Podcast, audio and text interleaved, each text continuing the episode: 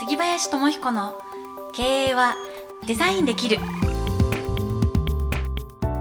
この番組はデザインの力で経営力を拡大し続けるをモットーにビジネスモデルや自社ブランドの作り方人材育成など実践経営の方法をお伝えする番組です。株式会社デザイン経営研究者の提供でお届けします。こんにちは。杉林智彦の経営はデザインできるナビゲーターのなぐもです。そして番組パーソナリティの杉林智彦さんです。よろしくお願いいたします。はいよろしくお願いします。さあ11月3日配信分ということでございまして、はい。はい。まあ月の第1週の配信はですねいつも、まあ、アートプロジェクトの会ということで。そうですね南雲さんのねあのー肝入りの肝入りの。プロジェクト。まあ非常にねもう1年、はい。一年ですかもう。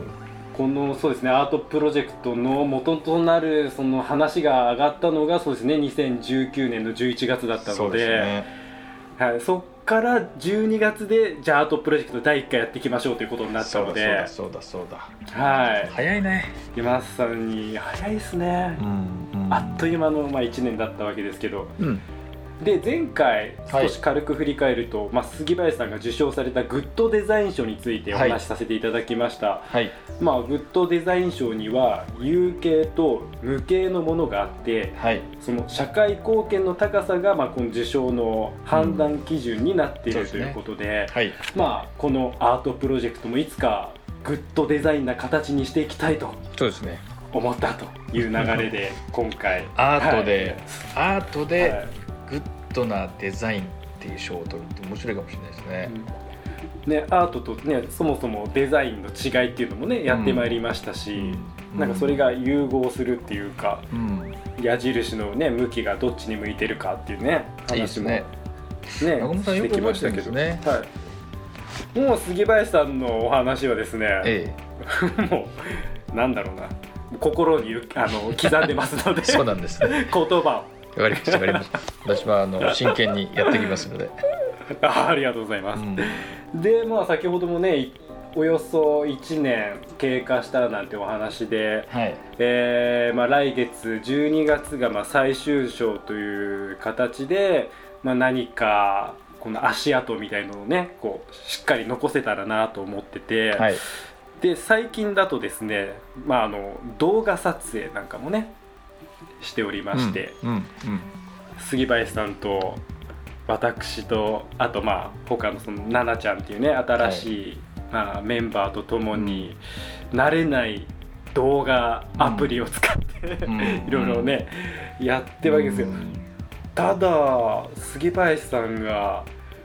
動画クリエイター魂というか火がついちゃってうん。最近すごいですよね、そうですねあちょっとのそんな話もはまあアプリっていうものが本当によく作られてるなっていうのは一番感心してることなんですけど、い、うん。もちろんあの私は動画を編集する人間でもないしまあそのことをやろうとも思ってはいなかったんですけど、まあ、試しにね、まあ、プロジェクトなんで自分たちやってみるっていうこうベンチャー魂でね、うん。使ってみ始めると、まあよく設計デザインされていて、ちょっとびっくりしましたね。そうそれがまたあの感覚的にできるんでう、ん面白いんですよねいやここまでねあのアプリでできるとなると、まあ、もちろんプロのお仕事だからある程度の、まあ、今 YouTuber とか YouTube がねあのかなりうん。ビジネス的にも使われている世の中になってきたので、動画の編集ソフトとかアプリっていうのもたくさんあるんでしょうけども、はい、まあその中身テクニカルなところは、まあ、僕みたいな初めて使う人がやってもそれなりにそれなりを超えたところでこうできちゃう完成度が高いものがね、あうん。のできるとなるといろいろこう見ていくとビジネス自体私もデザインとかあの不動産の分野ではやってますけどこの AI とまではいきませんけどソソフトとかアプリが担えるその仕事の質っていうのはだいぶ思った以上にいろんな分野で発達されてるんだろうなって私たちが知らないだけでね。っていうことが、まあ、動画のアプリを使ってみての一つとっても、うん、おそらくいろんな分野であの技術開発ですよね。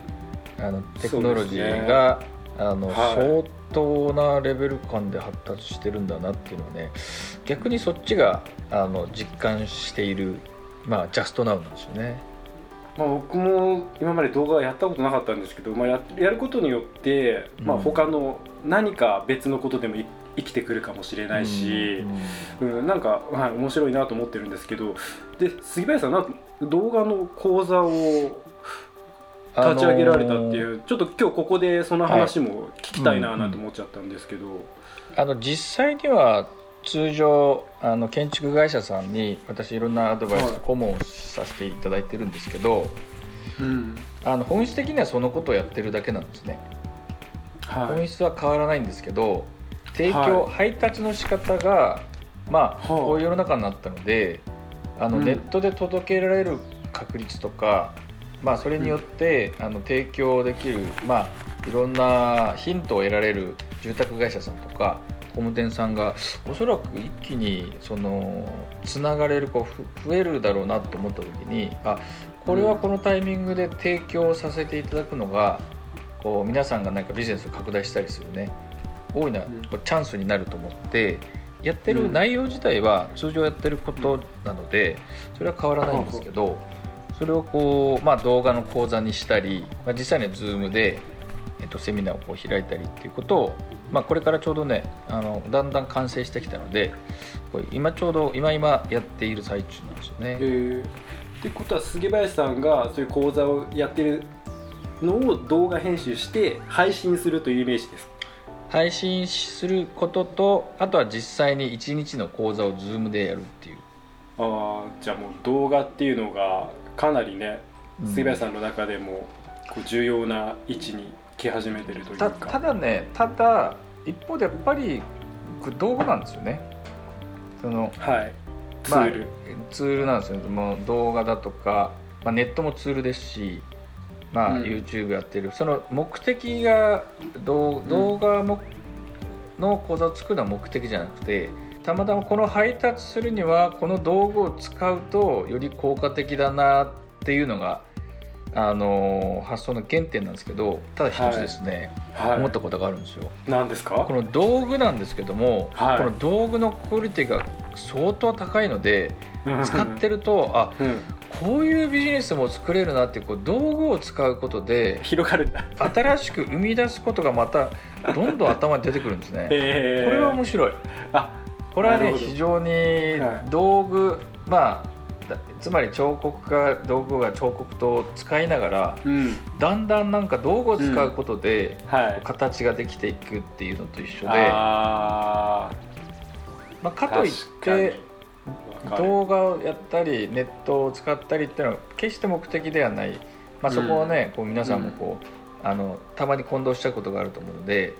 道具として使ってるとあれこういうことも作れるなっていう違う新発想がね、うん、生まれることが非常に今のこうソフトとかアプリを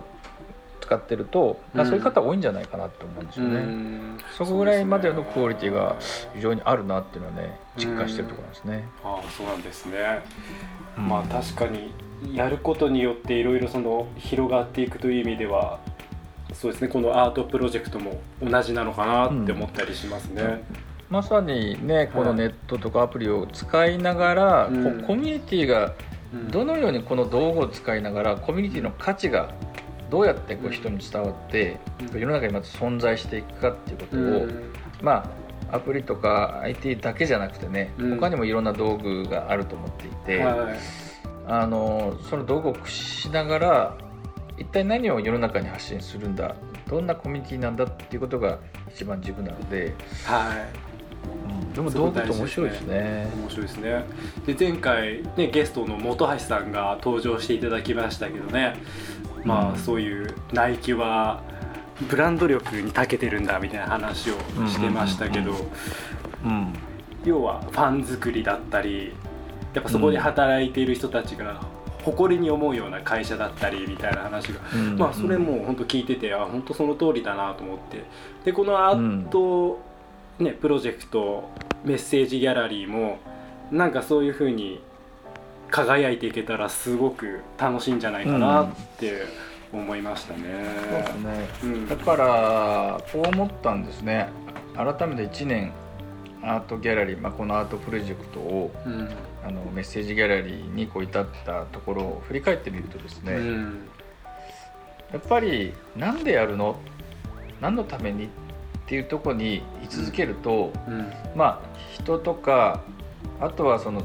使える IT の技術とかそういうものがどんどんこうついてくる感じだなって。うんうんいろんなものがね、その中であこれは便利だな。あこの人素晴らしいなってどんどんつながりながら、でも軸になってる原則うん。は、うん。あのそこに向かうそのコミットメントだったり、うん。まあ、なぜやるかっていうそのなぜっていうことがうん。あの全ての軸なんだなと思うと、うん。うん。今いろんなねこのまさにアートプロジェクトやりながらコロナの変化あったけども、はい。ね、そのメッセージこうアートをこう世界にこう提供していくっていう軸はうん。何も変わらないじゃないですか、うん。そうですね。うんこれはねあのビジネスだったりあと生き方っていう面でも、うんあの非常に一緒だなっていうことを逆にねすごくこううん。実感をしている今現在があるなって思うんですよね。そうですね。まあいよいよ、まあ、来月最終章ということで、まあ、どんな形でうん。皆さんにお届けできるのか、まあ、何かしらの形をお伝えしたいと思っており今ますので。南雲さんはどんなはい。形をイメージイメージしてるんですか？最終章 最終章。ですかの最終章。いやいやいやいやいや。いやまあだけどやっぱこのプロジェクトが立ち上がったことによってそこに関わってくる人たちが実際増えてきてるので、そうですね、ええうん。まあその何か進歩を提示したいなと思いますね。ああ、はい。メールまあ伝わるようにね。そうですね、まあそれは大きな進歩じゃないかもしれないけど、まあ、だけど本当にやめないことが大事というか、うん。ね、先ほど、まあ、あとコミットメント。やっぱそこにコミットしていく思いを持ち続けること、うんうんうんまあ、そこがやっぱ本当に亀のような意味かもしれないけどやっぱり一歩一歩進まないと進まないので、一歩一歩踏みしめていきたい。なと、ではい。人がやっぱり動かしてくれますね。このさなんかでもね、うん。人との出出会いがあってここまで来てますし、メンバーもねこう増えてきてますからね。そうですね。だから本当にこのアートプロジェクトを通して、まあ、このプロジェクトだけじゃなくてこれはいろんなことに多分共通する、うん。うん。なんかこう動きのヒントになるんじゃないかなと思いますので,、そうですね。はい、うん。ということで。ますはい、はいじゃあ今日もありがとうございました。いい話でしたね。なんか本当にいつも行き当たりばったりな感じで話しているので、ね、申し訳ないんですけど、で本当にいい話が聞けました、そうですね。はい、はい、今日もありがとうございました、ありがとうございます。11月もよろしくお願いいたします、はい。よろしくお願いします。